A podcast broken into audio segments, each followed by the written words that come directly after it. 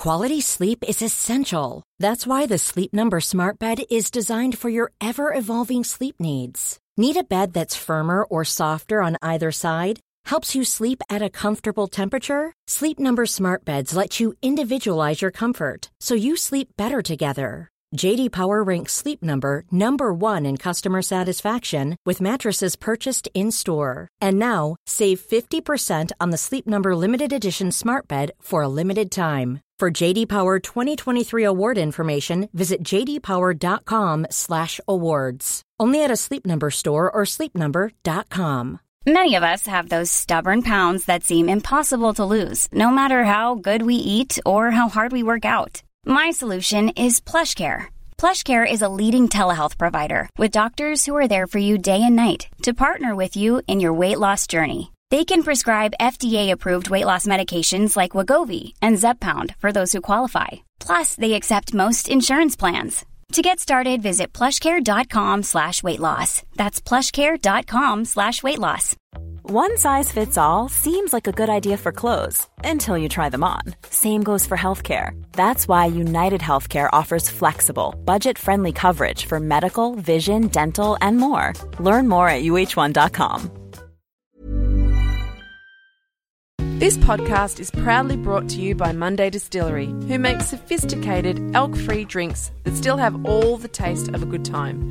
G&T without the tears, whiskey without the wobbles, and other delicious cocktails too. Switching the ritual instead of ditching the ritual is so much easier. Stay in high spirits, keep a clear mind, head to mondaydistillery.com for more. Are you sick of feeling controlled by alcohol? Do you want to drink less? Do you wake up on a Sunday morning feeling really anxious and full of regret? I'm Danny Carr, and welcome to my podcast, How I Quit Alcohol.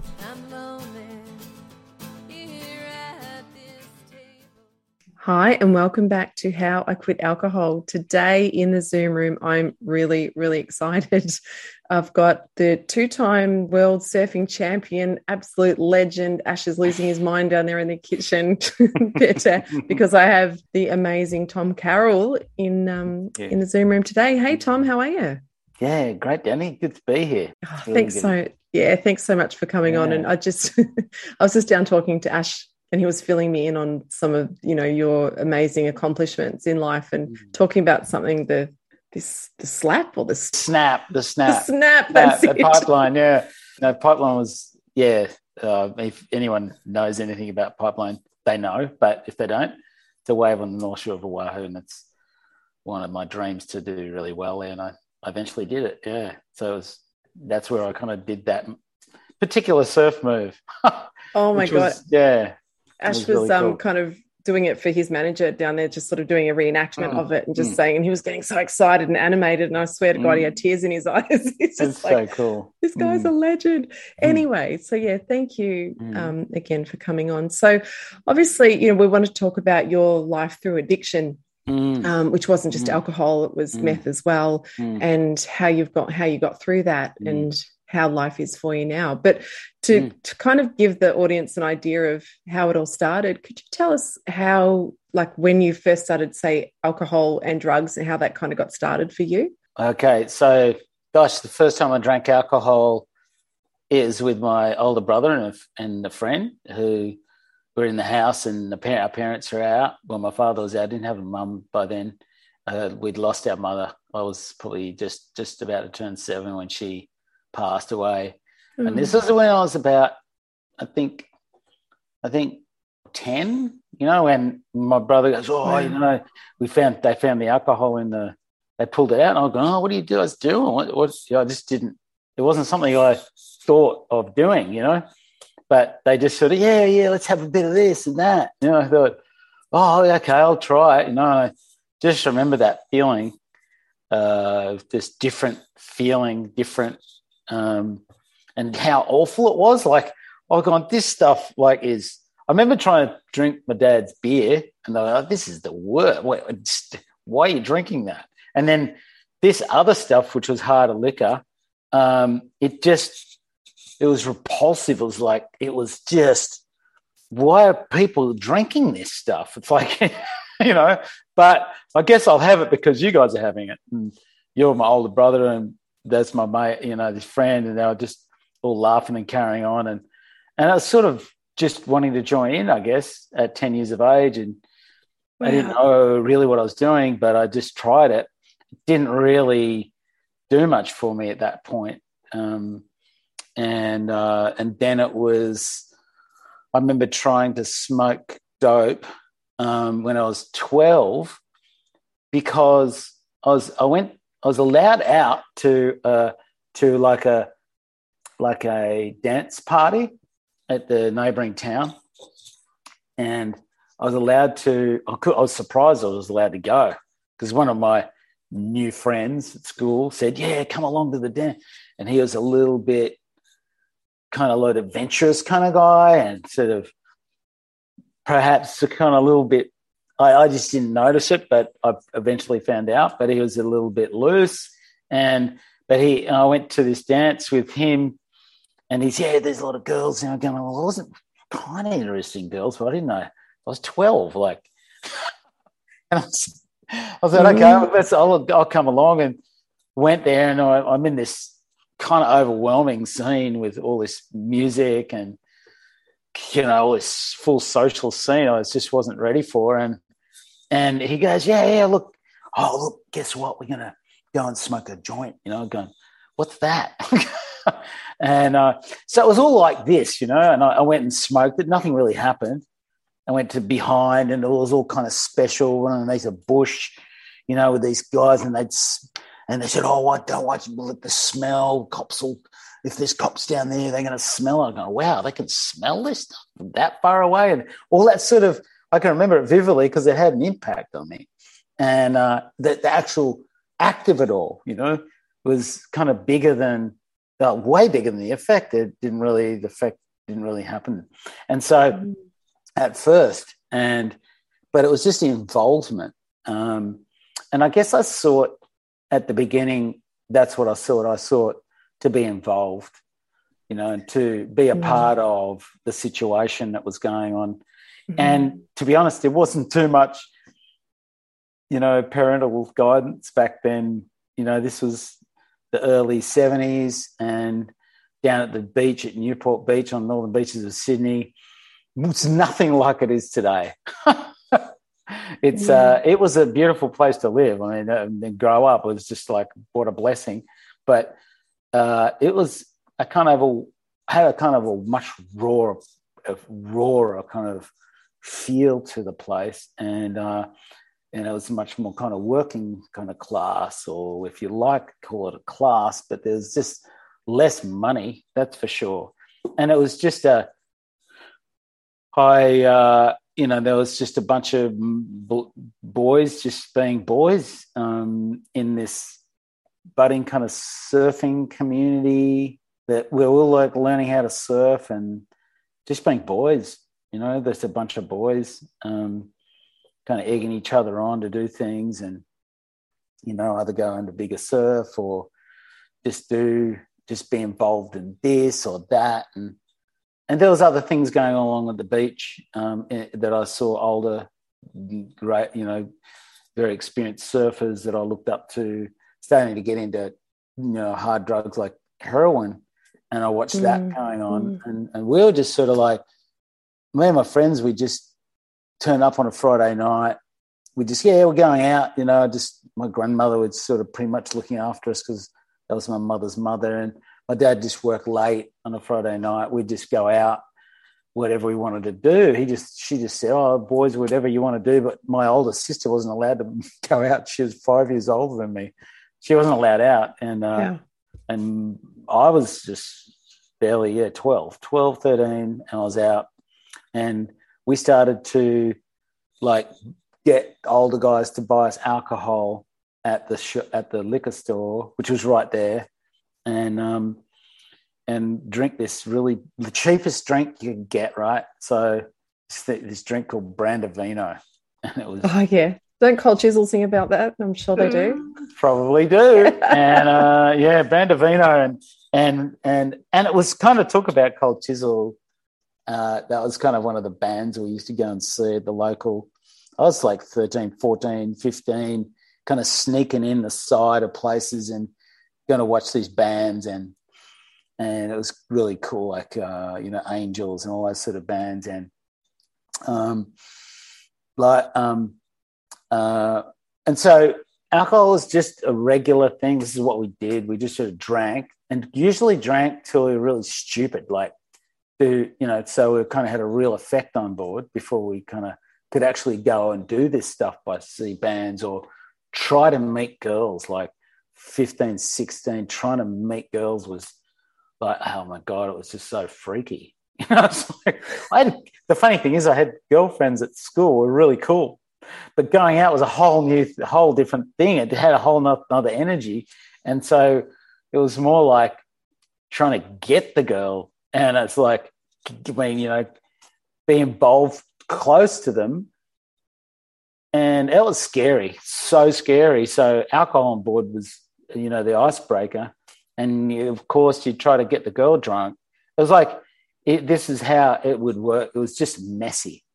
And i guess there was um, you know a little dope smoking involved. So it was and that was sort of came on when and i found the effect of that more enticing we go often had a smoke with some friends Eh, you know, on the weekend before going surfing or something like that. And that sort of had a whole nother kind of an escape kind of route uh, that was very enticing and um, which was kind of engaging. And it wasn't as, it didn't have that same, uh, sometimes it made me sick, like alcohol would make me sick. And, uh, and, but I, I just at that point, I never thought there was any, thing going wrong, uh, going wrong. It just all seemed like it was just a part of the of the scene that I was in. And um, there was one person I remember. Uh, one of my my father. We, I used to come down surf every morning before school, and we lived close enough to the beach, probably about 500 meters to the beach. And I used to ride my bike down, and then my dad would come down and run the beach before he'd pluck us out of the ocean to take us to school. We are never allowed to have a day off school. Like 20 past seven, he was on the shore calling us in. And I was like, okay, we're coming in. Uh, plead with him to let me have the day off school. My friends would be going, ah, you sucker, you have to go to school. And, and other friends wouldn't have that kind of parental uh, kind of presence at the beach in the morning. So they kind of sort of work their way out of school or something. And then he, uh, then we then there was these other parent like men around the the surf club at Newport Surf Club, Surf Life Saving Club. We used to hang out, and um, I never forget this. One of my father's sort of acquaintances, older men. He just, I remember seeing him once. He just, he was just at the back of the surf club, and he was in a really bad way. And I remember looking at him, and he had he had a bottle, bottle of methylated spirits. I remember seeing it going, Ooh. wow, this this guy's not good. Like I sensed something really up for him, you know, and, mm. and it didn't register, but I couldn't make sense of it. I'm going, why do you want to drink methylated spirits? And it wasn't a while down the track because it's poison, and uh, and that's what the alcohol usually tasted for for me was poison but he'd gone to the next level, and he ended up he was obviously um, alcoholic and, in deep trouble with this disease, and um, um,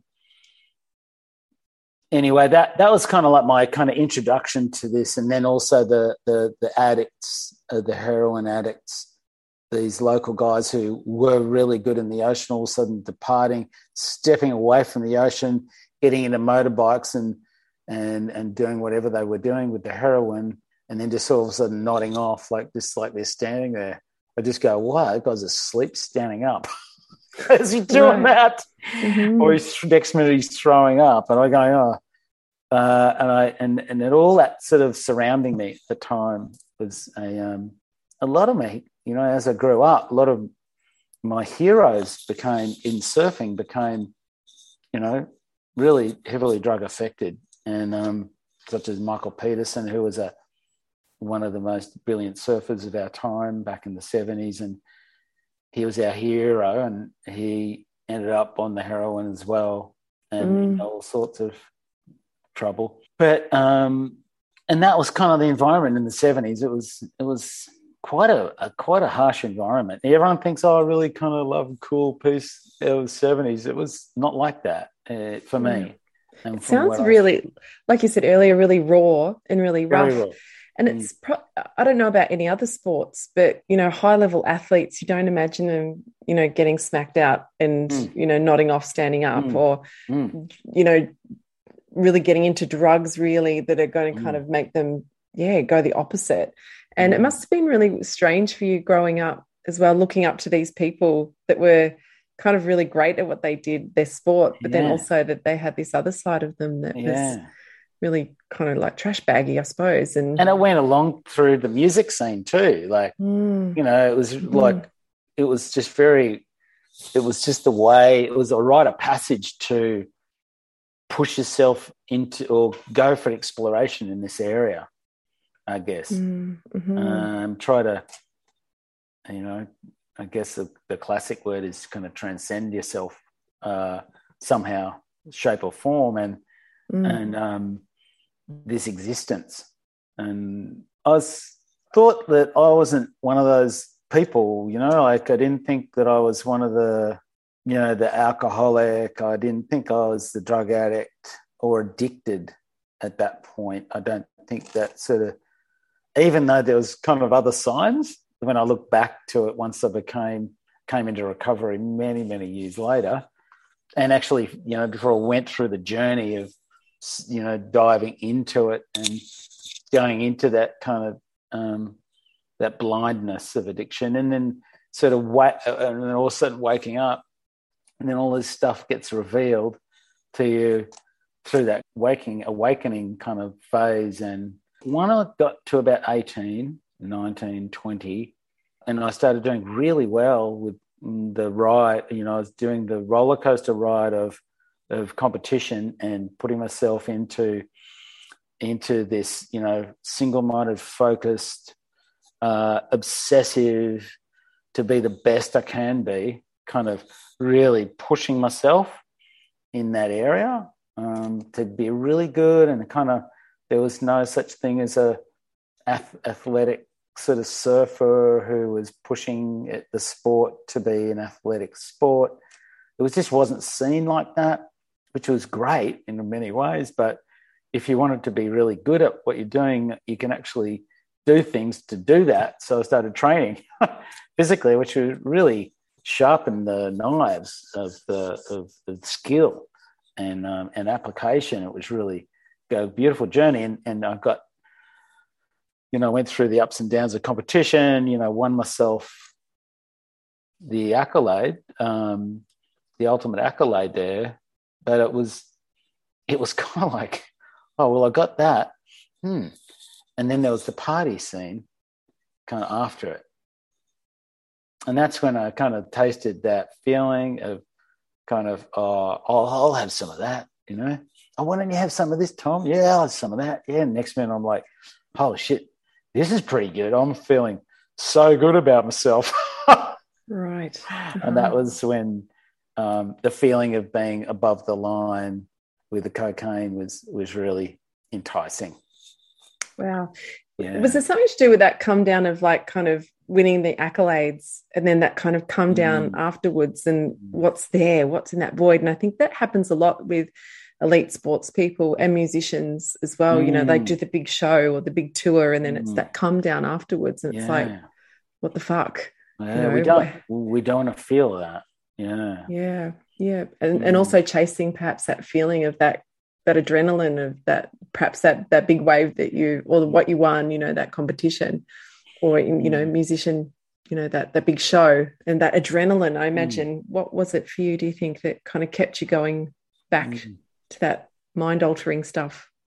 I think, you know, um, when I look back on it and was able to reflect clearly with it, you know, without anything in the way. Um, and I was, was open to suggestion in that area. I, I uh, could see that I was, you know, highly driven to to get recognition from something um, to fill that, yeah, that empty void, to kind of try and fill that place which didn't get the quite the recognition that I kind of I craved from. You know, my father's very uh, stoic and um, beautiful man, but very shut off emotionally. He just lived that life, you know, came through mm. the, you know, fought fought against the Japanese in the jungle in Borneo with the Americans, somehow made it back. And his father, my grand, my grand, our grandfather, uh, he was he did three tours of the Somme and made it through Gallipoli. I don't know how he pulled that. And then so you got this kind of like if we're made up of all this stuff, you know, and it comes through, and you you like this got this amazing life, and and and you got this person who can't really kind of give you much as far as like you know I'm, a, I'm an emotional human being, kid just sort of brimming with all this stuff, and then you don't get that feedback, and then you don't have a mother at the same time, so you got yeah. this kind of missing major missing emotional jigsaws that kind of like are missing out of the puzzle. Yeah. And so you're trying to place something in there. And it's all kind of in the mix underneath everything. So it's sort of driving your kind of daily life. And it's pretty, pretty interesting trying to fill it. It actually makes us really good at what we're doing if we're if we're focusing and it's all moving in that direction. And you kind of it's very, very uh, helps you get good, helps you, you know, attain this level of expertise at what you're doing, and and you know, it happens all the time. It's this pattern. So mm. For me, um, and then you don't see it when when you don't actually you actually don't want to see it, but not only do you not want to see it, you don't see it. The kind of needle kind of like tip over. So if there's a mm. needle, oh, it's all working for you, working for you, working for you, working for you. Oh, yeah. it's not working for you now. And you're not seeing it because you're trying to somehow, because uh, you know you're kind of powerless over it, kind of thing. Uh, yeah. It takes a while until you're really, really powerless. But there's little messages along the way. But um, they're like your conscience sort of going, oh, this is what I got once I came into recovery. It was sort of these older, more sober people who had been there kind of talk about, um, because um, I didn't understand what the hell to do, but because it was so baffling uh, what was going on. But there's a little conscience. You've been trying to put out that flame, that little flicker of your conscience saying, hey, Tom, maybe it's not such a good idea to do this one, you know, this time, but you just sort of rub it out. You're oh, nah, that'll be right, you know, just keep going, you know, because uh, mm-hmm. it feels good just for a second, just for a second, just for that, and then it stops working, and you're still doing it. So, it's uh, and that's a really tricky place to find ourselves, and um, but um, and yeah, so that that took a while to happen for me. By the time I'd actually finished my competitive career full time, full time, I'd already had all the kind of makings of of of an alcoholic addict mind. It all, all was all sitting there, kind of ready to kind of consume me at the time when I was most vulnerable, um, and that was when big change needed to happen after the career of uh, competitive surfing. So the career sort of started to wind down, was it? And then that's when the addiction. And then it kind of starts to rise out up, and uh, especially when you try to be a family man or take on the responsibilities of being a father, and just and and try to change things up to hmm. a, a different life, because you're one thing on on even if even if it's going not so great, you still find in competition and you're in a set in a set kind of structured kind of repetitive thing uh, or, or, that's been supporting you, you kind of get locked into it and you get really atta- uh, quite attached to it and the whole scene of it. And even if you're not doing that well, you kind of have some fantasy. You go into fantasy about it. Well, I did. I'm pretty good with that. So going to fantasy about how I can get better and do better, and I'll always come out of this hole. but I'm doing all this stuff in the background, which does not support it. You know, refining and, and evolving. It's sort of you're, you're kind of going the other way into destruction mode. But there's it's all kind of going on in the background, and um, so I'm sort of addicted to. Yeah, addictions are kind of thrown around very liberally here, but um, I was just really strongly attached to the tour, and then finally letting go of it, it's like another void um, appears, and so there's no structure and hard to structure my life from there without any planning. I didn't plan it. I didn't do this, and all of a sudden I had a family. I had two beautiful daughters, beautiful wife. But there's all this exterior stuff going on, but inside me was tumultuous. Mm. Mm. Do you think a lot of that that um, internal kind of like you were saying that kind of internal turmoil that was happening. Do you think that also would have been from undealt stuff from childhood perhaps the grief of losing your mum and not having your mum from such an early age? And like mm. you were saying perhaps the generational trauma that had come through from your granddad and from dad perhaps being brought up with a grandma that was just like you know just go off and do your own thing. You yeah. know did you ever deal with a lot of that stuff? Mm, uh, no I, I, didn't know. Uh, there was mm. never really shown that that was the way a male would deal with things to fall apart a bit and and ask for support around this emotional i don't even know what what it was. And by the end of it i mean i had right in the middle of it too in, my, in the 80s and my, i lost my sister in a car accident. And like when we that was sudden. So that itself i remember just going deep um, into you know, like binging on cocaine and and alcohol. So, and then kind of try and clean up, and then I'd just get really intense about my competition, and I wouldn't touch anything for like months. I'd be like on this sort of like intense drive, and so, and this intense drive would be kind of wouldn't really include anyone else. Mm. You know, I mm. couldn't really include anyone else. Um, it was very, very self-centered, and um, but actually fed, and actually was um, supported by the environment I was in. Yeah, wow. Mm. When when you were younger, did you talk to anyone? Um, and it's if, if you don't want to answer this, it's fine as well. Mm, but cool. who did you talk to about, say, the grief of losing mum and, and what you went through as at such a young age? Was there anyone for you to talk to at that age? No one talked about it. Um, mm, wow. Yeah, I never really understood it. I was only six when I watched my mum passing away. So there's just not enough uh, grey matter on board mm. to actually emotionally kind of complete the story. Uh, there's all this sort of like, uh, but I remember her really clearly, and I remember going to hospital and visiting her every weekend, and just want to go outside and play you know, and I was like that kid. But the the coolest the coolest thing about um, when I came into recovery, I started sort of being open to new ideas about what's going on around me and within me.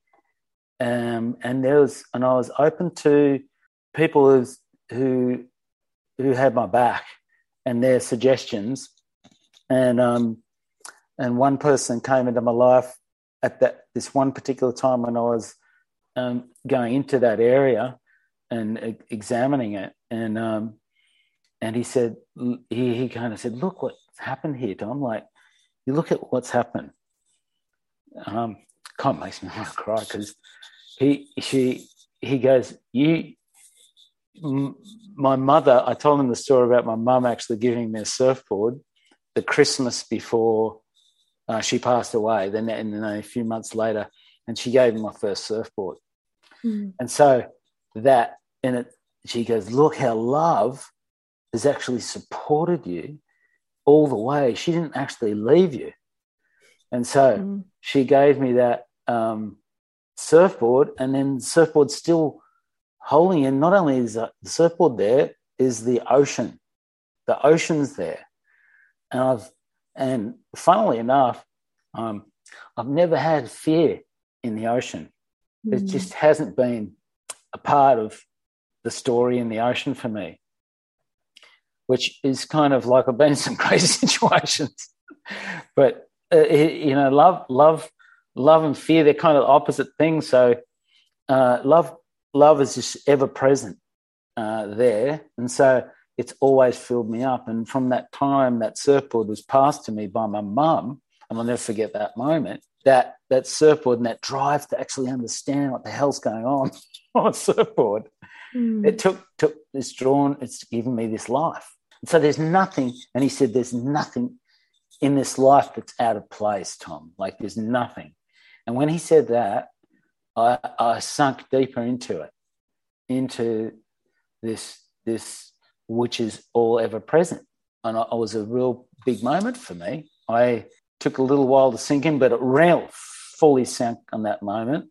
And then it's just been consistently a kind of a journey of returning to it. And I think that helped me move towards things that are much more healthy for me. I mean, that's a part of it. This is a little small part. It was a big thing for me to understand about loss and that the idea of me having to fill something up in order to be okay with myself in the world kind of like kind of like slipped out the back door and i was mm-hmm. able to move forward just a little bit more in my life and grow emotionally i think that's the big one so it's uh, mm. yeah yeah it's got me really emotional mm. um Thank you for sharing that. Um, you know, for people listening, and I know so many people experience so much loss, and there's that mm-hmm. that feeling of of needing to fill up, fill up, fill up, to, so that we don't have to feel it. But then it's always still there, isn't it? There's always yeah. at the end of the day when it becomes yeah. dysfunctional mm. and it stops working. We have mm. to deal with the loss eventually. Mm. Yeah, because it's always going to it's just like that, you know, that game where you've got the gopher kind of keeps popping up and you hit the one over there and it keeps it it it needs needs to be seen for what it is. And it's like and it's kind of harsh words in a way, but um, it's kind of like the universe, universe, God, whatever you like to call it. That energy is trying to get you there as quick as possible. It's going to go, mm. go there, go there, just go there, and it just it supports you when you're open. You go, okay, I, go, I don't know. I know nothing. and all of a sudden it starts to support you on that. It's amazing what comes along when when we do that. But uh, yeah. Uh, yeah, I definitely had to be in the field position prior to that though. Right. To understand it, to to yeah. be fully in the fetal position, asking for help. Um, because my willing my willpower which was developed through all those times getting you know strong uh, in competition and strong in uh, so myself to sort of uh, get better at what I was doing um, was absolutely necessary. But um, even that, all that, all, all that, that willpower kind of took me down in the end was it almost a coping mechanism for you not just the drugs and the mm. alcohol but even that competition that like getting to the top of your game and being mm. the best was mm. that all a bit of a coping strategy so that you didn't have to feel what was actually going on inside perhaps mm. yeah that i could just get that feel in the ocean but on land i was uh, it was i found life tricky i was fine in the ocean so it filled me up but I'd come in and I found relationships, particularly with women. I mean, I because I didn't, I had that feeling that they're all going to they're going to run away from me. You're going to die on me anyway. So that mm that set that message was strong, and I'd get really close to women that I'd really, uh, you know, I was really attracted to, and I just kind of wanted to turn it upside down before anything had happened. Before you so get that, hurt. Yeah, yeah I couldn't. Yeah. I couldn't. I couldn't stand the idea of it. I just didn't. Yeah, so that that's a that's a big one. That's I wouldn't say that's just gone either. That funny thing is, uh, there's like a cosmic laugh in this one. I have three daughters. yeah, here's three daughters. Just like I said, learn quick now, grow. It's yeah. like okay, well, like, and, and each having each daughter was like, oh, there's this pain after it. I was like, I don't know what that was. Yeah, wow. I uh, don't know what that was. There was just this mm-hmm. beauty in front of me. I was just trying to. I like, fuck. It was just deep fear. Um, and the acronym for fear, I just heard this just recently. I don't know why, because I know a few of them, false evidence appearing real, which is a beauty, but fuck everything and run. fuck everything and run. That's Love what I. That. That's what I do. Like I just want to fuck everything and run. Right. Um, um, that responsibility is too much, but yeah, yeah. So the I've I've had to step into growing, uh, and it's always been amazing. And feeling, right? I think that's part feeling. of this whole recovery yeah, journey. Yeah. Feeling, feeling, and I still struggle with crying.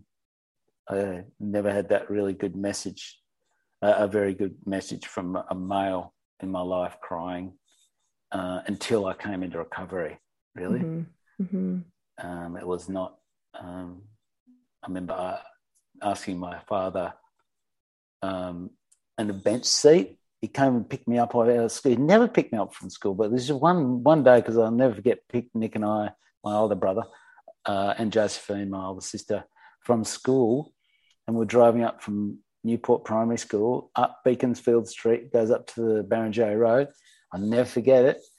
And I'm in the front. I don't know how I got the front seat. It was very rare that I had the front seat. I'm in the front seat with my dad. I'm looking over my dad, and I just had to ask him because I just cried a lot when I was a kid, and I just couldn't do it. I just in the in the playground and da da da. I go, why am I crying? I'm like, anyway, I just cry, and and I look at my dad. Dad, how can? What do you do, Dad? Like, I, I, I just do you ever cry? Like, and he goes, and he goes, he looks over to me, goes, Tom, I cry inside, Tom. And I've gone, that's how you do it. Uh, and that was it. That was the clincher for me. Okay, so I'll just cry inside. Oh no! It's intense, isn't it?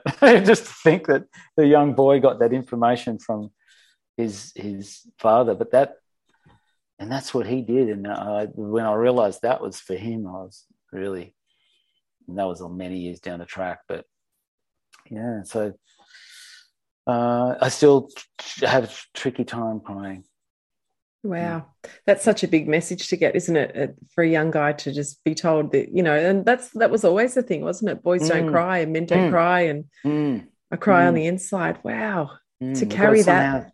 Somehow, yeah, and I'm sure that you know, internalizing things has been a big thing for me, and not really sort of um, sharing emotional things uh, or emotions. So mm, that's been and identifying emotions, you know, since because the the alcohol was was just putting that out.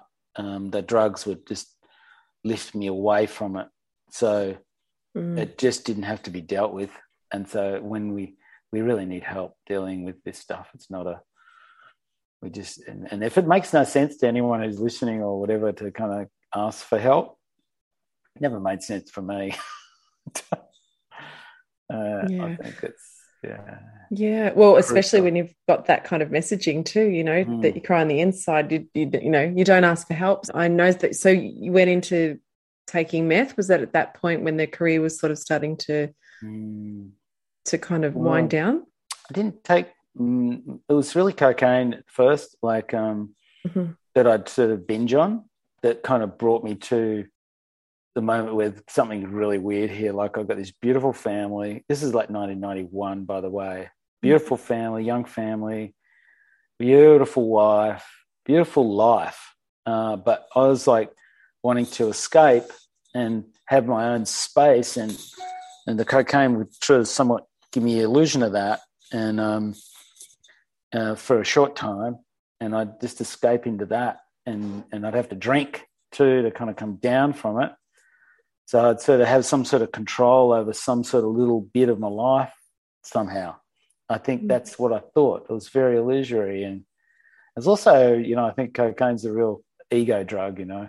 So I had my ego stroke a lot. So once that wasn't happening and I needed to get a bit, that kind of tied into that as well.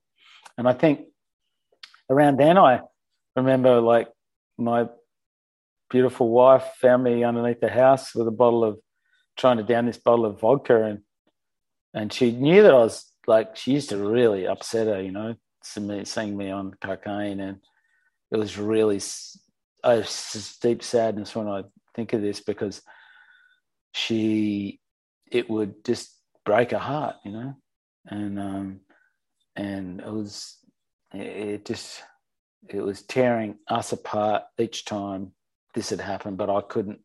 I'd say, "Oh no, you know, like I'd come back and I'd get get ourselves back, get the trust back, and then I'd break it again." And then that started happening, and I go, finally, this family, a really good friend I was training with physical, like just still working out, still surfing, doing all this stuff, staying as fit as possible, because I because the, ex, the exterior kind of kind of who, who, Tom was had to be like this. The interior one I didn't know.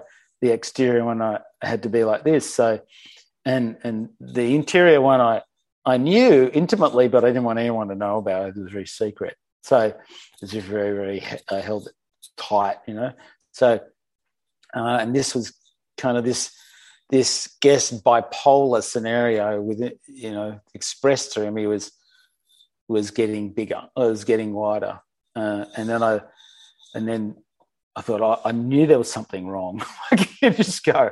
The knowing, the, the, the deeper knowing that's going on, you, you're kind of like, this is not right. No one does this stuff, you know. Like I don't know any of my friends who do this stuff. I know some creepy friends, but they're creepy. and they're the guys, they're the people I get the gear off. So it's sort of, you know, mm-hmm. like it's, mm. I don't really want to associate with them, but, you know, so it's, it's right, right. Mm. Uh, uh, so, and then there's the party time. It's having fun. That's okay when you do it there, but not on your own. And kind not of, under the house. Not underneath the house with a bottle of vodka, and yeah. Mm. So very strange. Uh, you know, it just starts to appear and, and and present in life, and that was when. Uh, this person said, "Okay." The word was out and said, "Look, Tom, we've got to do something about this. I'm going to get you um, some help from this guy. And I'm going, oh, fuck. If it keeps everyone off my, I thought internal, I thought, if it keeps everyone off my back, fuck, then I can sort of, you know, do that. And then I can still kind of, you know, sneak off and here and there. Because that's the addict, the alcoholic person in me wants to live. It wants to, wants to, uh, you know, wants to recreate itself uh, all the time, nonstop. 24 right. 7. So mm. it still does today. So it's not gone. So, but then it was like, okay, I went saw this, did these sort of once every couple of weeks. I saw this special person. I remember special person because I was special. you know? Right. So enabled to do this. So it, never works. And so and this special person, I went and saw him three times. It was his, his, his anyway. What the special person do? There's psychologists, the special people do special things. And anyway, special people. And so uh, he had a special practice, you know, on top of the toaster, looking over the harbour. And I thought I was in good hands. And then, like, I was just pouring my heart out because it's exactly what I wanted to do. I really wanted to do it. I couldn't quite do it with my my wife because I didn't want to hurt her, you know, all this sort of stuff. I felt really tight. And so I finally started kind of coming out and I was like kind of spilling it out. And I remember this special psychologist and psychoanalyst uh, guy um, who was uh, up in this beautiful rooms. Uh, he, he, I told my brother, I think, about him. And my brother about a few days later, oh no, a few few times I saw him, maybe four or five times, and then I got notified that they'd been. My brother had looked in the paper and goes, "This guy, his name's in the paper. It's like it says that he's been struck off the register for shooting pethidine." Oh no. Yeah. So I got, I got, wow. Like the addict, it just jumps on that. Like just goes, zoop, right. Well, well, if he does that, like, let's go. You know. Right. So wow. yeah, party time. So. Uh, I mean, I went through a number of issues, you know, fell into a number of uh, kind of therapists' laps over you know, to doing one on one where I could actually manipulate the situation. So keep people off my back.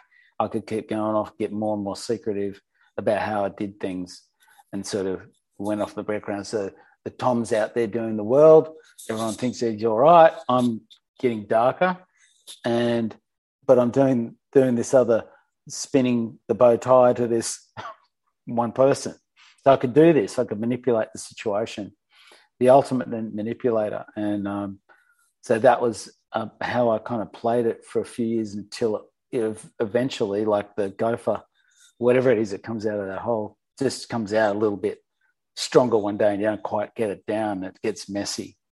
And so, mm-hmm. and all this stuff you're just trying to keep down.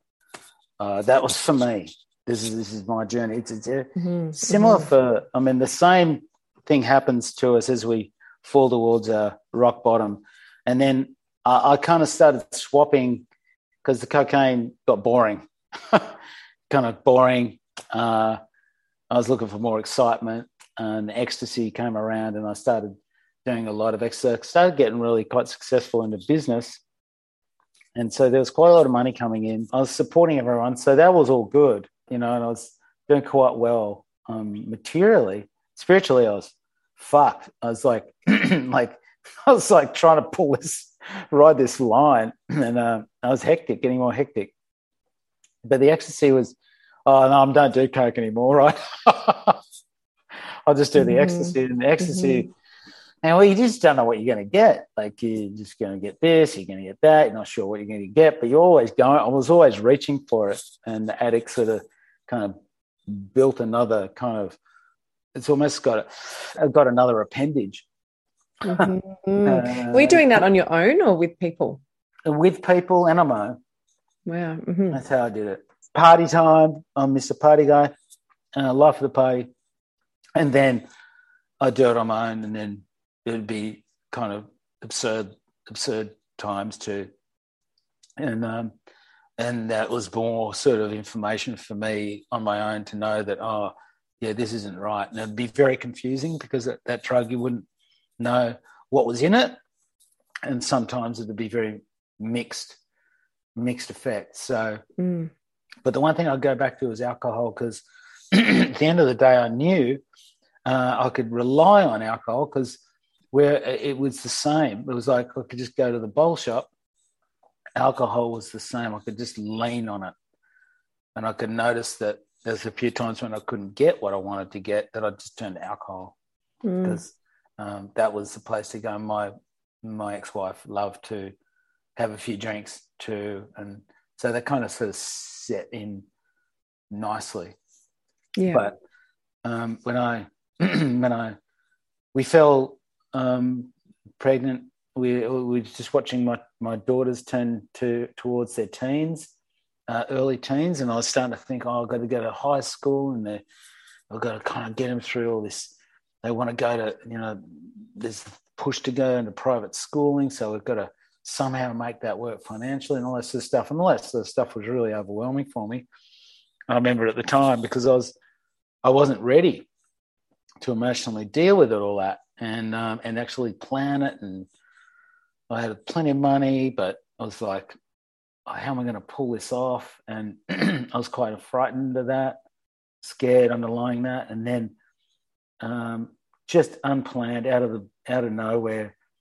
Not that we planned the early how early our first daughters came, but all of a sudden, um, a third child was on on the cards, and and that was really scary. Like that really freaked me out. Thought, how am I going to pull this? Like, this is intense. And I just really was not, I was just a negative because she could see me kind of sense me going downhill in this other kind of person. And then she falls pregnant. And then I'm like going, like, I'm in rejection mode. Like, I'm going, oh, I don't mm. know whether I could.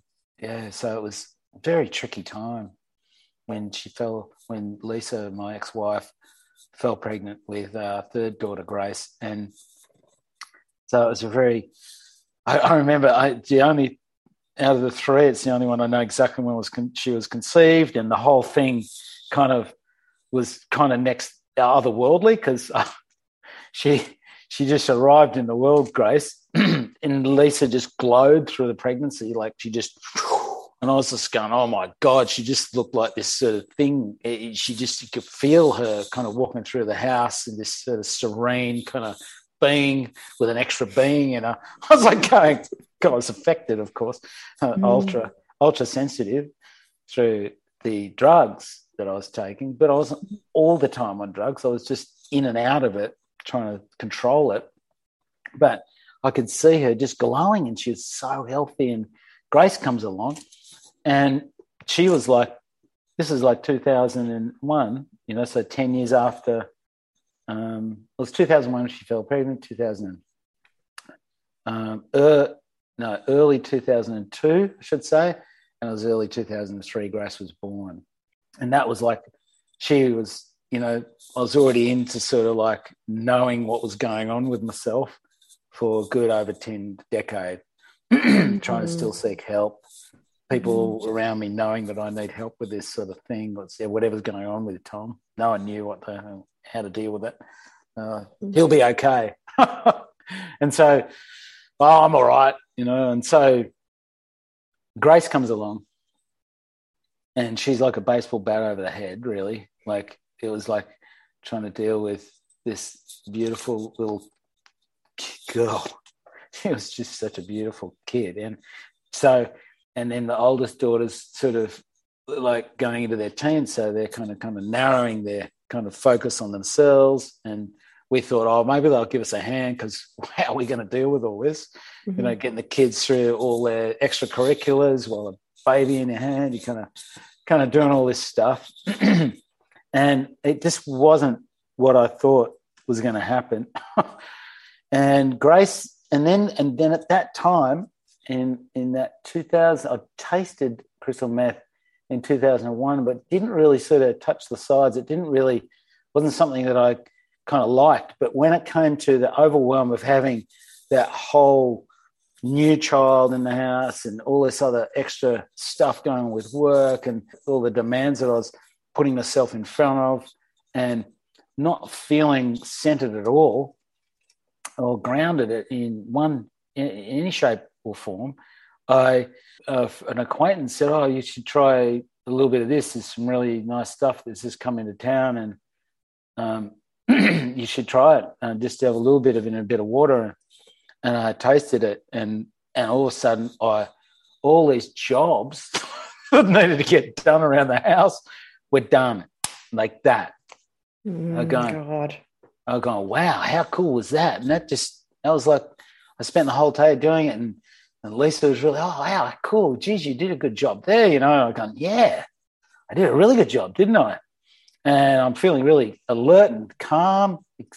I'm, I'm, I'm into this, whatever I'm doing, and I don't need any anything else. Alcohol actually ruined the effect of it.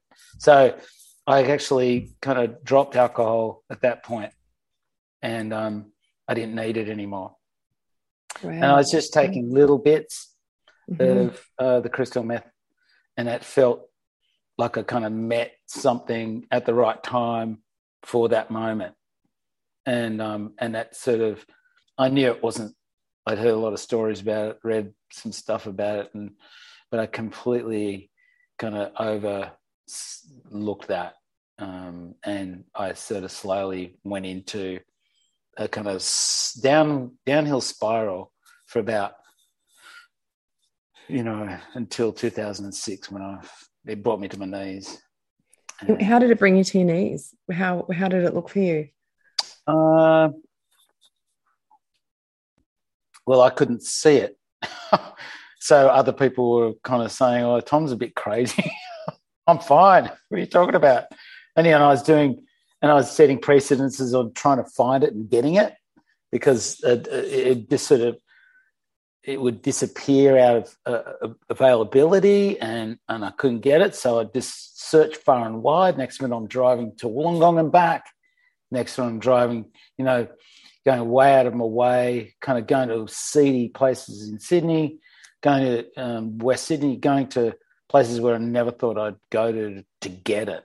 So I could get that alert feeling uh, of being engaged and and and productive and and and that I could just keep going when I needed to, and uh, and then it became kind of more and more of a daily thing. Uh, it just became a part of what I was doing, and I wasn't happy unless I had it. So when I didn't have it, I was um, I become increasingly more irritable and and less engaged and increasingly more kind of white knuckling it between availability and non-availability. Wow, wow. So it's funny, like thinking of you know knowing that you're such a, a famous surfer and you're so mm. well known that you'd imagine that being able to get anything like that would be so easy. But then mm. this image of you having to drive into seedy parts of town, and that's mm. where you know it doesn't matter. It doesn't discriminate. You know, does addiction doesn't matter how famous you are or what accolades you've got under your mm. belt.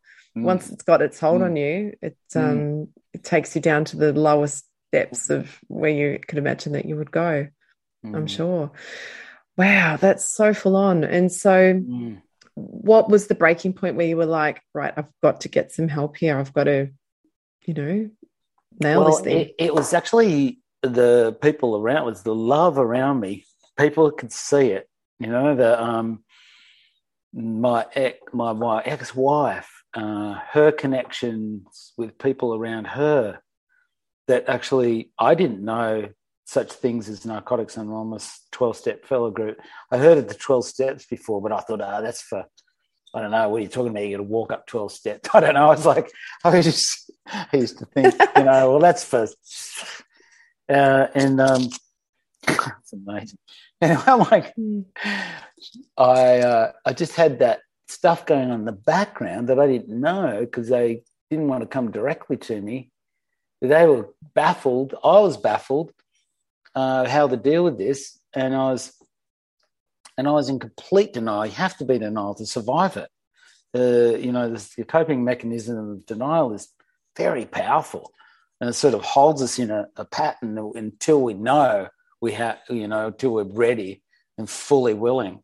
And they, I, um, there was someone who was in long, well, eight and a half years of recovery in Narcotics Anonymous.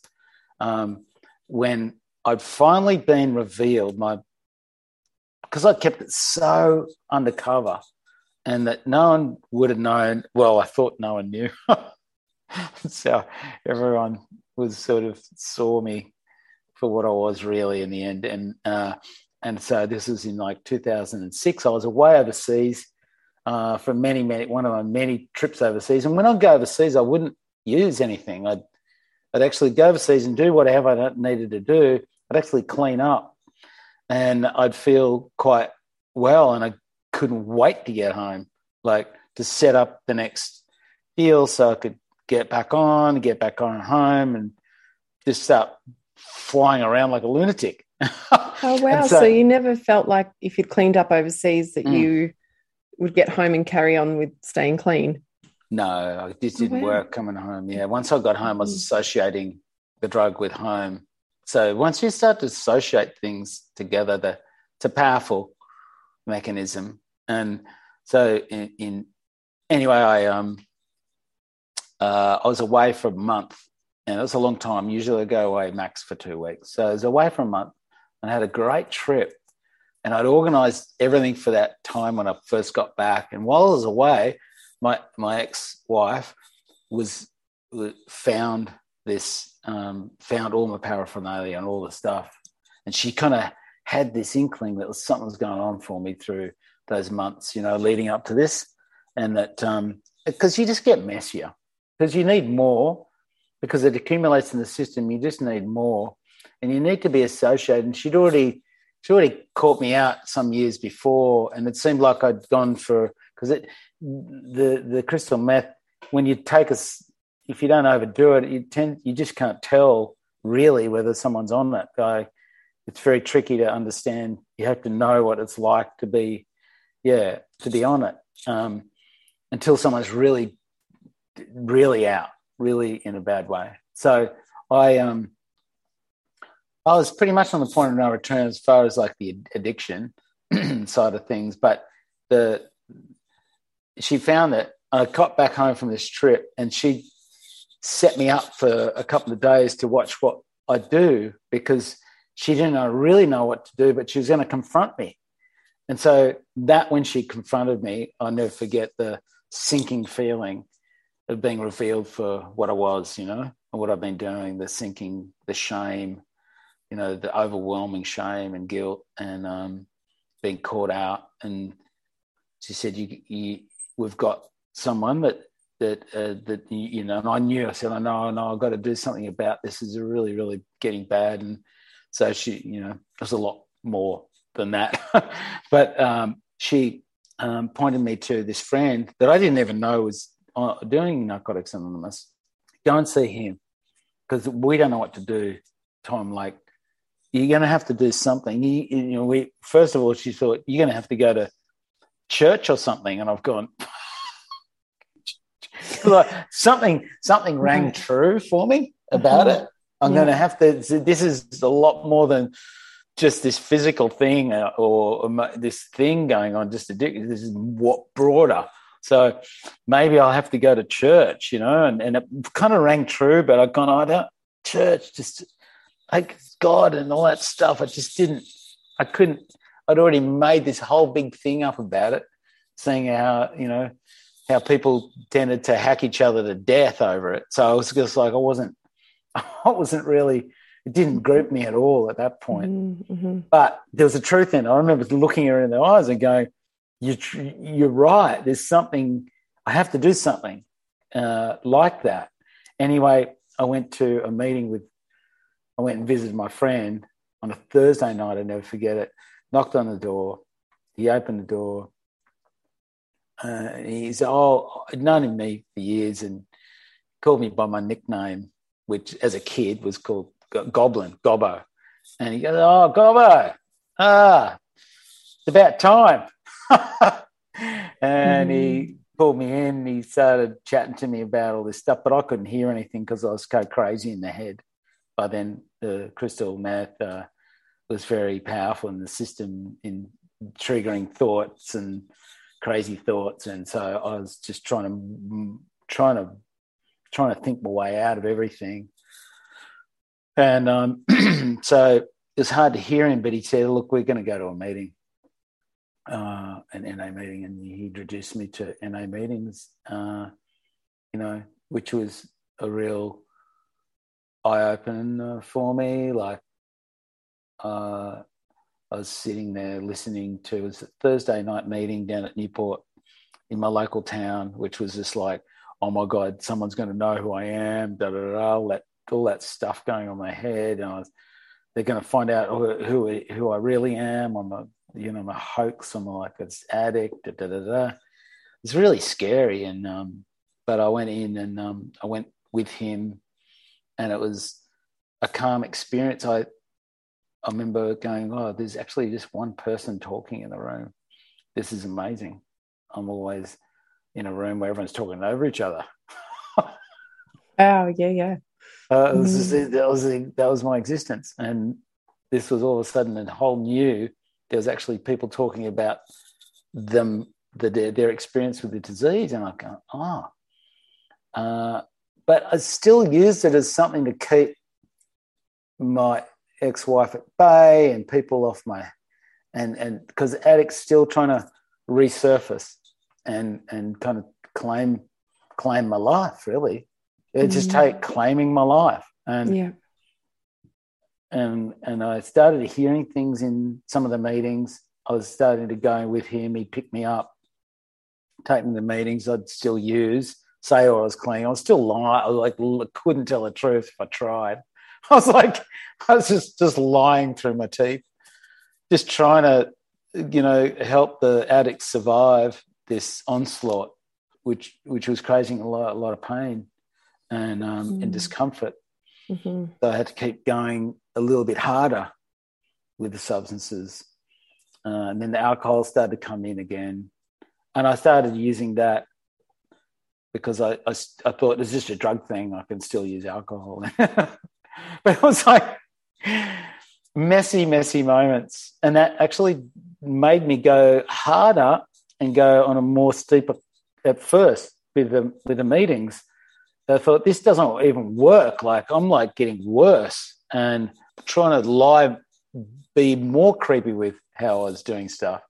And so it actually forced me into to kind of go for a steeper and quicker journey to exactly where I needed to go to open up. And so, yeah, so I eventually was caught out a number of times again, causing so much distress for my ex wife. And my kids were feeling it for sure. And I've talked to them, of course.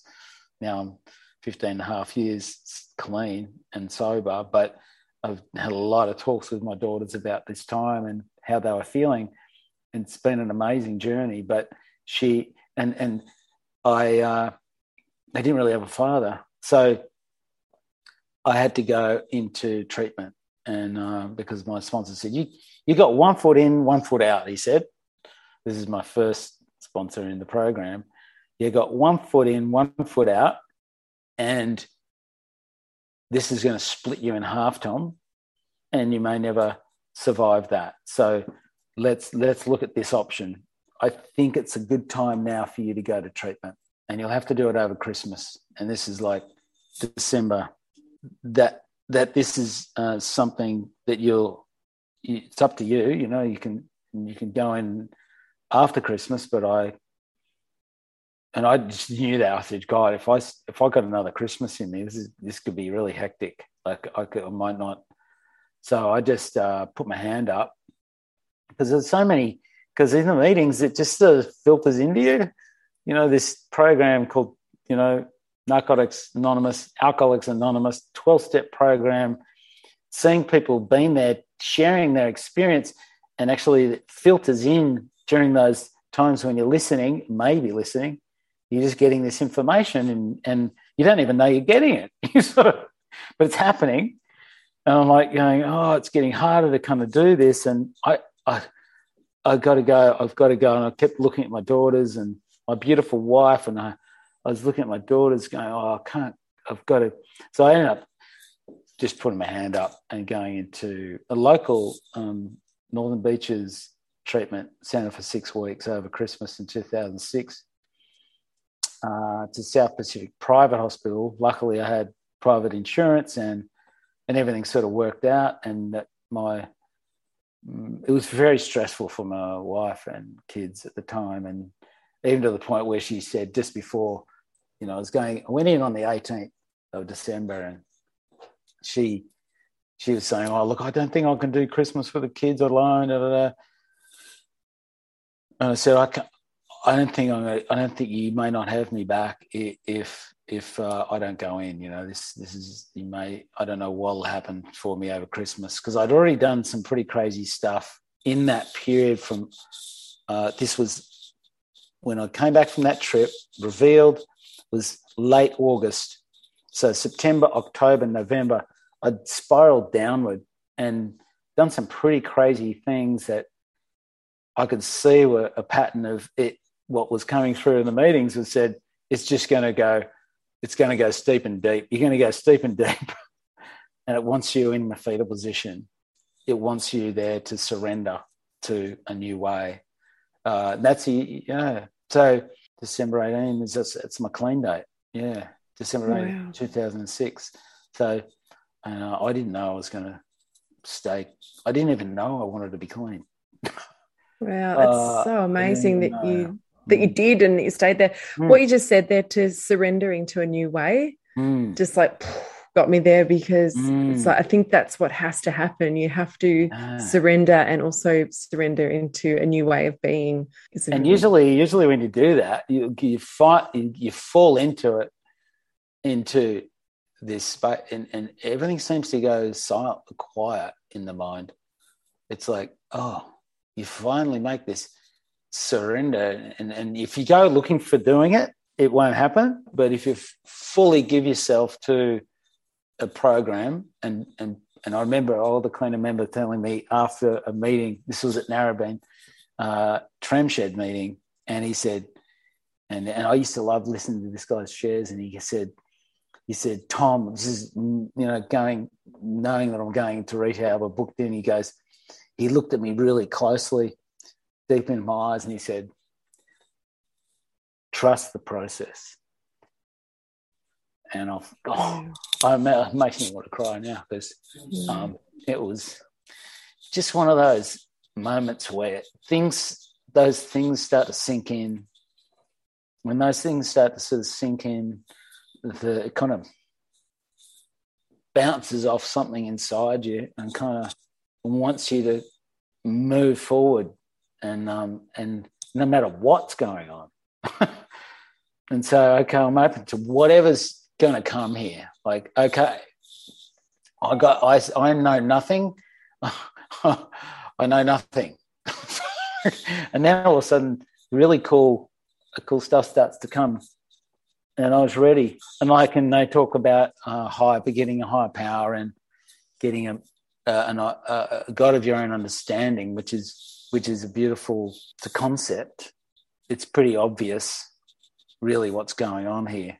You know, like that we don't really have that much control at the end of the day, and uh, and really good things start to come uh, when we surrender ourselves to new new ways of doing things. Like it's that's been my experience, and it's it's it's continually kind of uh, reinforced by what they say is give give it away, keep giving it away, and and then give it away to the newcomer because because that's Mhm. sort of moved through me, and it goes into another person, and that can go to another person, and the healing kind of is is um, a beautiful thing, but it can't happen if I'm if I'm putting something in me that's going to take me away from that. That's really really clear. It doesn't matter what it is, too. It doesn't. Mhm. It could be anything. It could be a whole bunch of shit food that I can't stop eating, or it can be um, just escaping, you know, from myself too much. You know, just in fantasy. It can be in my fantasy of um, of of an idea of someone filling me. um, it can be, uh, you know, and, and drug is an alcohol. It's just uh, alcohol is a drug. Drug is alcohol. what am I saying? Right. So it, it, it's it's yeah. the same thing, same answer for the same condition. So Any way in which we're distracting ourselves from ourselves mm, is just that is is like a coping mechanism, but it's taking us, it's just taking us Mm. away from that connection from Mm. ourselves. And then we can't heal when we're not connected to ourselves. So identifying what it is that's taking us away, and it doesn't have to be just alcohol, it can be um, you know, or drugs, or it can be yeah, it can be the news, it could be Mm. Netflix, anything that's taking us away from that connection. and, and it is interfering with the healing. always very rare. It's so common to not feel whole and complete. It, ever, but we're used know, to it, right? We're so used to it. Yeah. Yeah. But even for you from from a young age, Mm. you know, from you know, even that losing your mum and not being able to fully express that Mm. properly and not having that and you know, not blaming dad or anything like that or Mm. grandma, but Yeah. not being able to fully experience and express that that's Mm. that's where I for me that's from what you've said that starts that disconnection with yourself Mm. way back then. Yeah, Mm. disconnection from spirit. Yes. So like Yeah. uh it's yeah, you got it. You hit the nail on the head. It's like a it's a it's a beautiful thing being having the opportunity to integrate back in and um actually see the eye see the world through like clear eyes and and be able to share my experience clearly with with people, you know, and um, and be a be a father, mm-hmm. be a good partner and an ex husband and um, father, you know, and all that that basic stuff, and be able to take good care of myself on a daily basis, like rather than well, I have the option, you know. Yeah. So I'm just always I'm not perfect. I thought I thought that there was an opportunity of being perfect at one point. yeah. Well, we all know that's bullshit. Yeah, proper, proper bullshit. That's a, it's a literary, isn't it? Sort of like it's yeah. always sort of, oh yeah, I can be really, really perfect. Oh, oh no. Yeah, right. I know. Tom, tell me, how did surrendering to a new way of being, how did that look for you? Mm. I didn't really know at the time. I was completely kind of cracked open at that time, particularly the the main the the, the big surrender, and all of a sudden I'm suggestible. Uh, things are suggestible f- for the first time. Um, I'm suggestible. Um, my mind is quietened down enough to be open to suggestion, and then and then and then given advice, and I'm open to direction from an outside source.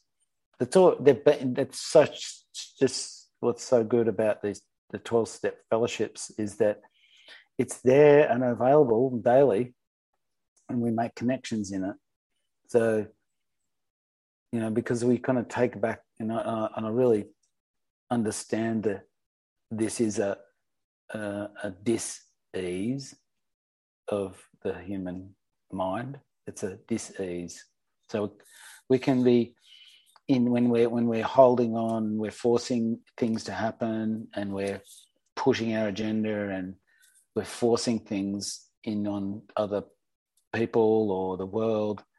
We get we get this irritable discontent about us naturally, and we're and we'll be forced to surrender once again. It's just this this is cycle. Mm-hmm. Of, uh, and there's an opportunity to surrender in each moment. There's no doubt about that. Um, it's offered to us in each moment, but quite often, when our default mechanism is to kind of resist and fight every kind of thing, can be very very taxing on the system.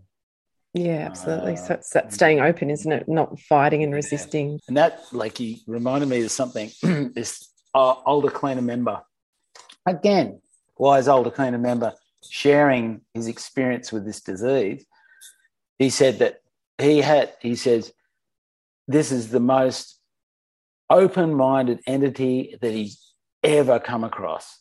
So we have to approach it with an as broader an open uh, perspective on it. It has to be as broad, maybe broader, but at least as broad because it's coming as open as broad back. That's the entity that's within us uh, that's potential or potential the potential of it is is so so we have to come in open if we come in narrow it's it's going to find its way back in it's actually going oh mm-hmm. watch this right so you say like the addiction is this sort of mm. big wide entity mm. yeah broad minded entity within us wow, which yeah. is is is mm. there and it is is just in us now, how do we address this? This so we have to bring in something as broad, and and that is is you know if, as soon as we start thinking we're God, we're kind of fucked.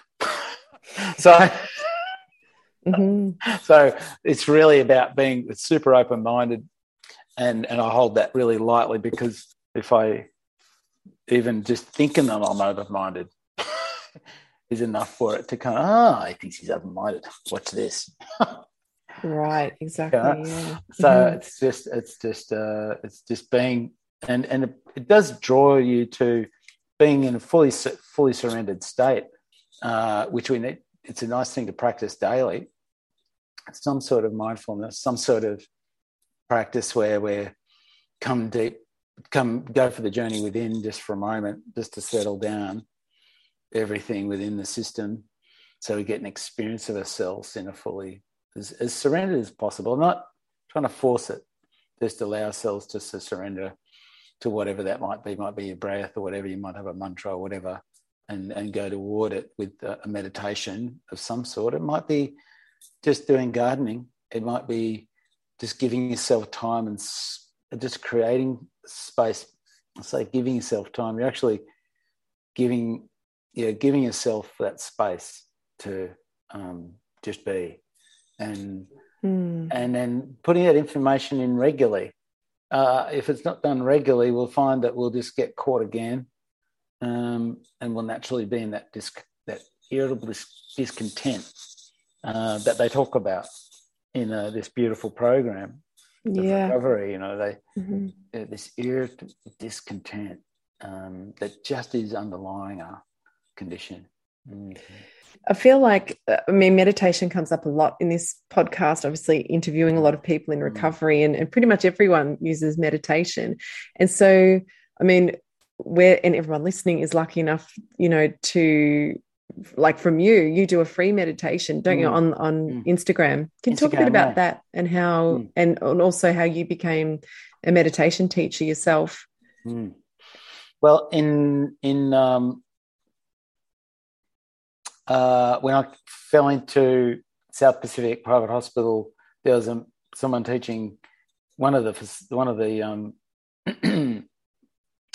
therapists in there was who was running the program gave a a, a meditation, and I, I couldn't I, I, couldn't even read properly on the, the steps on the on the walls uh, on in in the meetings, so I never missed it on the eleventh step where it's it's the maintenance part of the steps, the last three steps, steps um, 10, 11, 12, and 11 they they offer up that that that meditation is a as a tool to maintain your recovery and uh, and then increase your ability to contact that power greater than ourselves and and but there was this person giving guided meditations and I, I oh, oh, I've got to have that because I'm crazy. I've got to stop my thoughts somehow.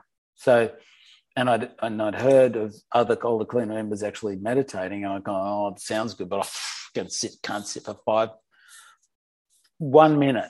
You're lucky for me to sit. I was like always tapping my feet. I'm like, I was, my nervous system was rattled from that exogenous sort of material coming into the system, just like 50 grit on the nervous system, uh, crystal meth, you know or any kind of uh, stuff that's heating the system up. And I'm like, so I, I started meditating in in there in that facility, and I completely, like I said, I, I'd surrendered, so I was open. So I saw that maybe I could.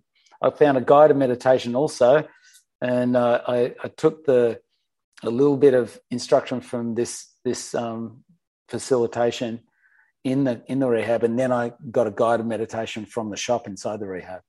That started me on the daily. Daily, I thought I'm going to give myself to this daily. I don't, I don't, don't know what I'm doing. I don't care. I don't know. I'm just doing it. So I just started doing it, and then one of the older cleaners came out of the came out of the rehab. I was shit scared. Went straight in the meetings and one of the one of the older cleaner members, quite 25 years clean, and I was just like, this guy's unbelievable. What's he doing? He goes, well, I meditate, and what's going to happen? And he told me, he said, what's going to happen, Tom, is if you keep this meditation up, for us addicts, our first thought is wrong. We our first thought is wrong, but if you keep meditating, Tom, and this is going to happen, is you're going to create a gap between your first thought and your action. And this is going to happen, I'll guarantee you. And I've gone, oh, and I remember him just I'm bringing that in. I've gone, okay, well, I'm just going to stick to this because I've been doing it for like almost six weeks. I'm going to keep running this on. And that's what I did. And then in about three, four months clean, it became evident that gap between my first thought and action. It actually gave me a chance. And and it revealed itself in a number of scenarios which helped me stay clean. And i've gone this is an amazing tool. Like i i'm going to give myself completely and utterly to this. And i i did it ever since. Daily. And it started to actually help this space within me kind of grow and i so this experience, it's a tool, and it's not the only tool, but it's a beautiful tool for anyone's life to place in, particularly those of us who are completely kind of caught in uh, in attachments and and rigged in the pain of attachment. So, but it's a beautiful, uh, been a beautiful process, one that I never thought I'd ever keep going with. I didn't know, um, and it's revealed to me um, things about myself, which are it's just ongoing, a beautiful journey. Um, and it's tricky journey. It's not like a, an easy thing to, and I, and that's why I think we need teachers along the way, and that's what I go for today. It's uh, but I, I I've gone through many different styles of meditation over the time, um, and I never thought I'd be a meditation teacher. that was the last thing. But uh, mm. when the pandemic came, and I know that it's a beautiful way of offloading stress out of the system without us trying to go in there and take something or do something. It's just once we surrender into the process of the practice, we give ourselves that chance to go toward the list. Everything starts to lift out of the system stress wise. So we get this tremendous effect. And it's been such an ancient, uh, old, old technology, but thousands of years old. And, uh, and it's still relevant, so relevant today. And so the pandemic came and I was going, wow, I could feel the collective stress rise uh, up. And I've gone over like a few days. The Joko's lockdown, da, da, da, all this stuff's going on. Going, wow, maybe, oh, I, I asked my partner, I said, Mary, what do you think I should do? I could do an Instagram live. I've got quite a lot of followers. I could, I could give like maybe a, a stage one introduction to meditation for people because this is when people might be most open to it because they're in high stress. They're looking for something else. They can't do anything. Uh, and this is a technology, Instagram going through this little rectangle we could going to go through here and get to people. And so I started doing it daily, 5 mm-hmm. minutes, just as an introduction. So I did that for two weeks, and then I went into doing it three times a day, three times a week, which I still do today. and That's over two and a half years now almost. It's so amazing. And so, if someone wanted to tune into your Instagram live, firstly they need to follow you on Instagram, and your Instagram handle is just it's is it Thomas Carroll? Thomas Victor Carroll. Thomas Victor Carroll, and um, yeah. obviously, yeah, they can't miss it. And what is it? Six a.m.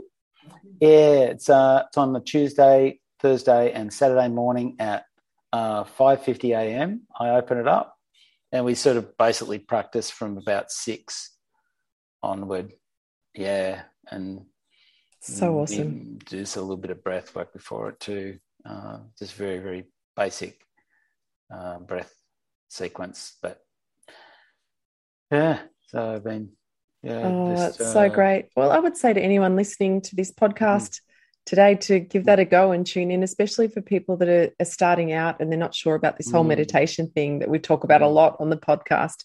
You know, give it a try. It's there it's mm. free and then you also you're running retreats as well now yeah um, yeah which is awesome yeah i've been doing uh, I, I, I I've been doing the Art of Longevity retreat, retreats with um, Rodrigo Perez from Holistic Pro Health up in Queensland. We get together. He does a lot of really nice body movement associated with athletic performance, but it's just a really nice routine. He does a lot of sort of um, it's it's all it's all a little not yoga, but it's very close. But it's also we work into different areas with that. So over a four day, four nights, five days period, we sort of move into sort of uh, m- different areas of that, use nutrition and and so on. We do put it in place where we go surfing. So for those who surf, can come and join us in surfing. I can help them out there, but also give two two meditations a day and talk about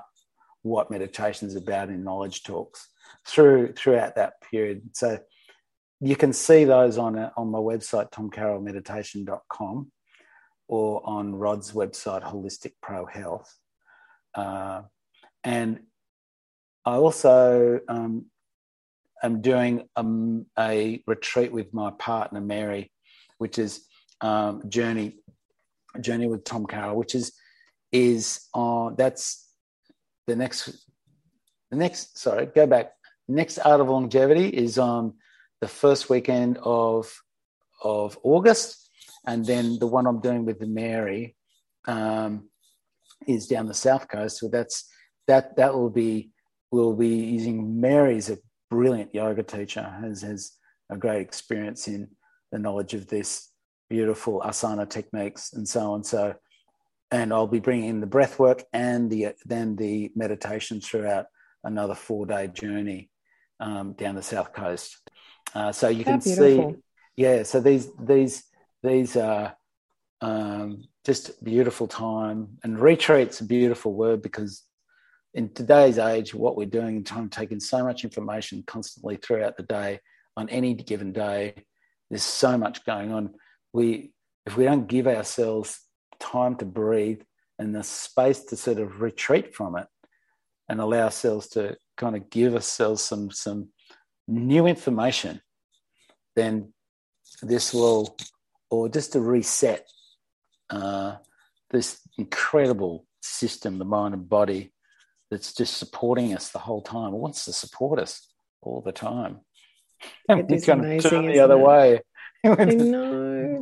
Our bodies are just so, our bodies, our mind, our spirit is so amazing mm. and it wants to be healed. But we, mm. like you say, we turn away from that so much. Mm. With your integration with coming out of rehab, yeah, and integrating into normal life, it was meditation. I'm asking this from a personal perspective as well because I've got some family members have been affected by meth, and one of my mm. my beautiful nephew, he's actually in jail at the moment, um, mm. And he's been in, incarcerated now for a couple of years, mm. and in some ways, it was may have been the best thing that ever happened to him to get him away from the, the ice, mm. taking ice, and, and, and, he was alcohol as well. Mm. And he's been able to reset. But of course, you know, jail brings its own trauma Absolutely. and a whole lot of other stuff. It's just yeah. been horrific, um, you know, for him. And but one thing we're all hopeful that when he comes out, he wants to stay clean. And he's great. How, what would be some advice for you in terms of integrating? You know, he's got that time under his belt of a couple of mm. years clean, but getting mm. back into normal life mm. and the stress that comes along with it, the old friends. yeah, know.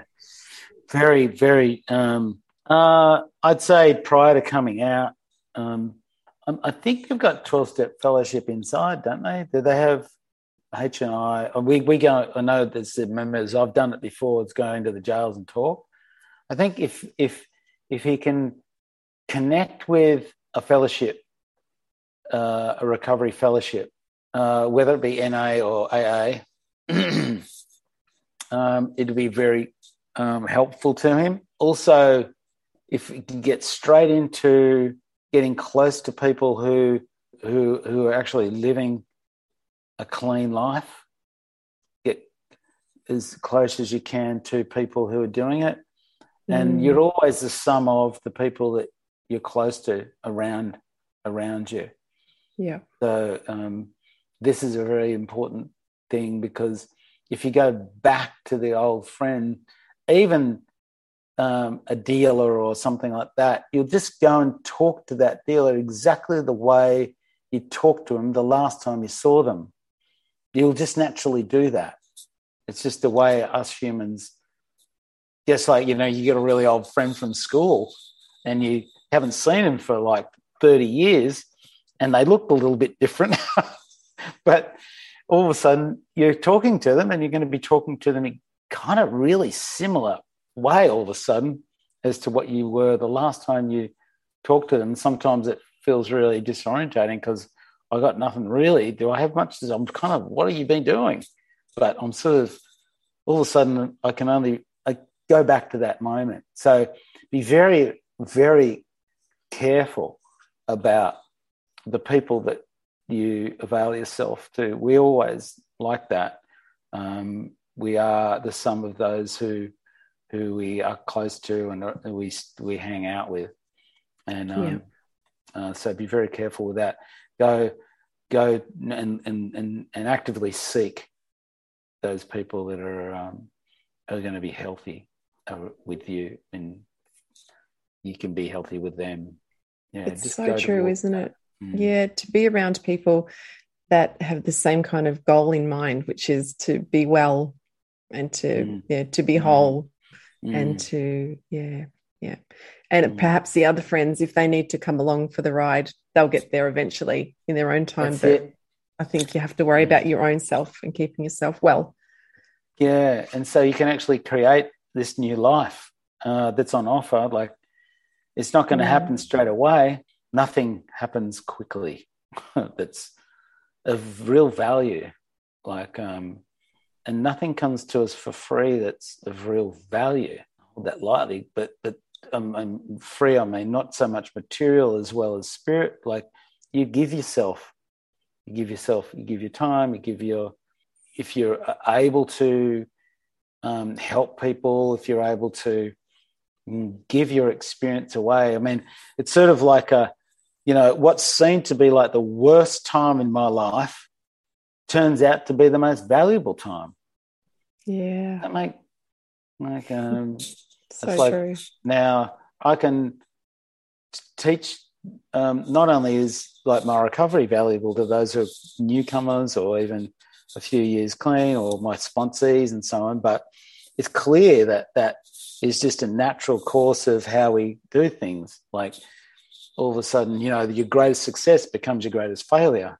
It's like it's so it's true isn't it Mm. yeah nature's absolutely. nature's law uh, doing its thing through us. Yeah, yeah. And that's what I'd say to someone too. If you're really going through the shit, if you if you're really at rock bottom, eventually you will see that as Mm. one of your greatest achievements will be Mm. coming through that or what you learnt from that. So, you know, to not feel so much shame around perhaps Mm. what's happened or what you may have done previously, because eventually you're going to, if you might feel some shame with it now, eventually you're going to be so proud of that that Mm. you're able to come through that time Mm. in your recovery is what has been the hardest thing that you've actually had to endure and get through as a sober person I think um, it's been, um, you know, just doing the necessary changes uh, as far as like watching my my my relationship with my wife disintegrate and have to, you know, change everything around that, and then sort of break up the family home and make sure that the girls who were the best you know, I can best put myself, take myself out of the equation and just put them first. Um, yeah losing friends, yeah, just going through deep loss and doing those big changes. And I know more changes coming. We just go through those necessary changes. I know that my addiction wanted me to have nothing change. I just wanted to be in non change and that's just impossible. I can't. It's not going to happen that way. Life just does is going to change, and so just being in the the necessary changes to grow. yeah and there's going to be more, um, and I'm going to be really uncomfortable again. So no no doubt. Um, you know, I lost my I lost my father a couple of years ago. I could see that coming, but it's not something. It's just a strange thing having your father pass away as a son, and um, Mhm. thinking that it wasn't really uh, that big a deal because I saw it coming, cared for him, and all the way to the end, and tag teamed it with my brother and my sisters. I got two other sisters because my father got remarried and had two daughters when he was sixty, and so they were really not really super close, but really lovely people, and so we had to tag team. We got to know each other better, so it brought us all together again, and then he's just gone, and then and it's like, wow. And I was had a little wobble after that, Mm. yeah, emotionally, and I didn't know what it was all about, and I needed to reach deep. Just things like did you use again or did you just feel No. the wobble yeah No, no, I didn't. I, I have. I'm, thankfully, I'm. I've been able to remain clean yeah um, yeah to wow this point and sober, not having to uh, use anything. I, I mean, I like a bit of coffee, and that's about my only. A little bit of chocolate, maybe. yeah But, um, coffee in the morning. That's it. Um, yeah I really like that, but that's it. It's Mm. amazing what you can pull through and you Mm. can actually do it. You can enjoy the stuff. Um, Yeah. yeah, absolutely. And knowing that it is possible, and this is the great thing about this podcast, is to Mm. Share that message with people. That it is possible to do hard stuff.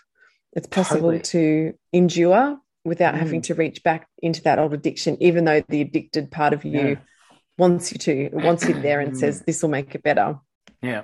But it is possible to do these And as soon as you start verbalizing it with someone and actually getting honest about what's going on, honesty is the key because the disease just has to, sh- it just shrinks off into the wherever the darkness and it just shrinks in size and doesn't have any influence anymore. As soon as we get honest about how we're going inside, um, Yeah. both with ourselves and someone, someone else, that equation is very powerful. Okay, it can't. Yeah, then there's just this ironclad sort of, oh, okay, I'm here. I'm like, oh, I'm honestly, I, I feel, I've, if you want to say, I feel fucked. I'm honestly feel really fucked. I'm, I honestly really afraid. I'm honestly, or I'm just really, really, I'm honestly really feel like I want to use again. Uh, I honestly really want to, and I start to sort of, or I honestly see that this is happening. Can you help me? And you really bring that out. Wow. It's yeah, it's it just all of a sudden, boom, starts opening. Uh, that brought that that necessary width of experience starts to yeah. play its its its role in in ev- evolving beyond it. That's so cool. That's so Honest- amazing. Yes. And to just to say and to be honest, get honest Mm, and say, I'm mm. struggling here. I don't feel good. I'm having a This is how I'm shocker today. Yeah. Oh yeah, I'm, yeah, I'm Mhm. fine. I'm fine. yeah, that's exactly right. You've got to be honest. Mm. Oh, thank you so much, Tom. And my final question is if you could go back in time and speak to, you know, seven year old Tom, little Tom, what would you say to him? What advice would you give him? cry as much as you want? Yeah, Mm. Yeah. That's beautiful. Mm. Yeah, that's it. Uh, This have come out of nowhere, that one, but that's it, exactly it. Mm. Yeah. Cries. I never even thought of that. Yeah, but that's exactly that's what I'd say.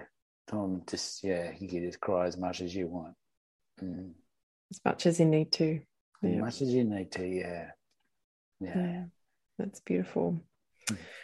Um, thank you so much, Tom Yeah, Carroll. I can't believe I've had you on the show. Like, such a legend, and I just so appreciate your wisdom. And you know, you've lived, you've definitely lived it. You've lived all the stuff, and Mm. um, you're amazing. And you're such an amazing role model, really, for for what's possible in Mm. life, not just in surfing, but for Mm. what's possible when you come through the other side and reconnect back to Mm. yourself. You you really are amazing. So I really Yeah, I appreciate your time it. today.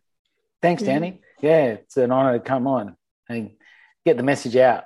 Yeah, and Mm. again, if anyone wants to join Tom in some of his amazing meditations, so Mm. five fifty a.m. Mm. on Tuesday. Thursday, Thursday? Saturday, three times a week. Uh, actually, next week, I don't know when, when the when the um, podcast will go on, but uh, from July four, I'll be in the US for about two weeks, so it's going to shift the time zones around. So I'll Okay. just do it on their time, Okay, whatever it might be. Mm. yeah, but people could connect to you via Instagram anyway, and and there's there's in, I've saved a few on my feed of the the meditations that I give, so you can go on there and, and sort of see what they're like. Yeah, amazing, and I can have a look that way. I'll, also put in the show notes all the links to your uh, website and Right. all the rest of it, so people can reach you. out to you if um you know they'd like to. I'd love to send Ash on one of your retreats. It's done so Yeah, yeah, amazing. really Um, nice. Yeah, thanks again, Tom. Thank you very much, Danny.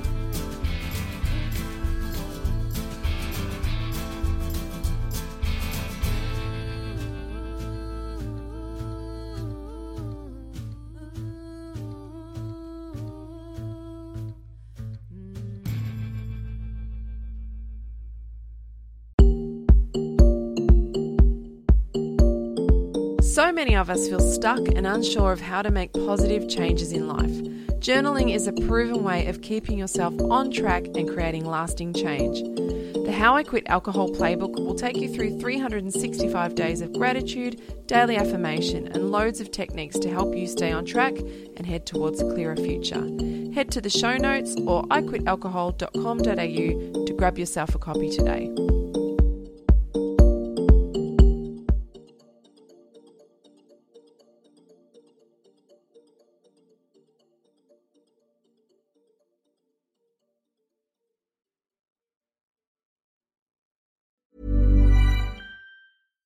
If you're looking for plump lips that last, you need to know about Juvederm lip fillers. With Juvederm Volbella XC and Juvederm Ultra XC, your lip look, whether it's subtle or bold, can last up to one full year with optimal treatment and no additional maintenance. Find a licensed specialist and see if it's right for you at Juvederm.com today. That's J U V E D E R M.com. Add fullness to lips in adults over 21 with Juvederm Volbella XC or Juvederm Ultra XC. Do not use if you have severe allergies or a history of severe allergic reactions, or if you're allergic to lidocaine or the proteins used in Juvederm. Tell your doctor if you have a history of scarring or taking medicines that decrease the body's immune response or that can prolong bleeding. Common side effects include injection site redness, swelling, pain, tenderness, firmness, lumps, bumps, bruising, discoloration, or itching. As with all fillers, there's a rare risk of unintentional injection into a blood vessel, which can cause vision abnormalities, blindness, stroke, temporary scabs, or scarring. For full important safety information, visit juvederm.com.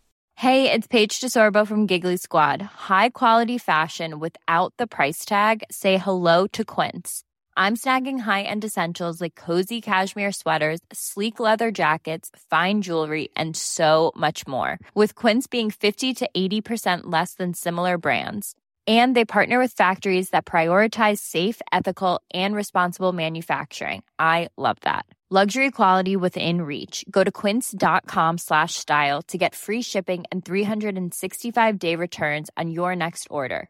Quince.com slash style.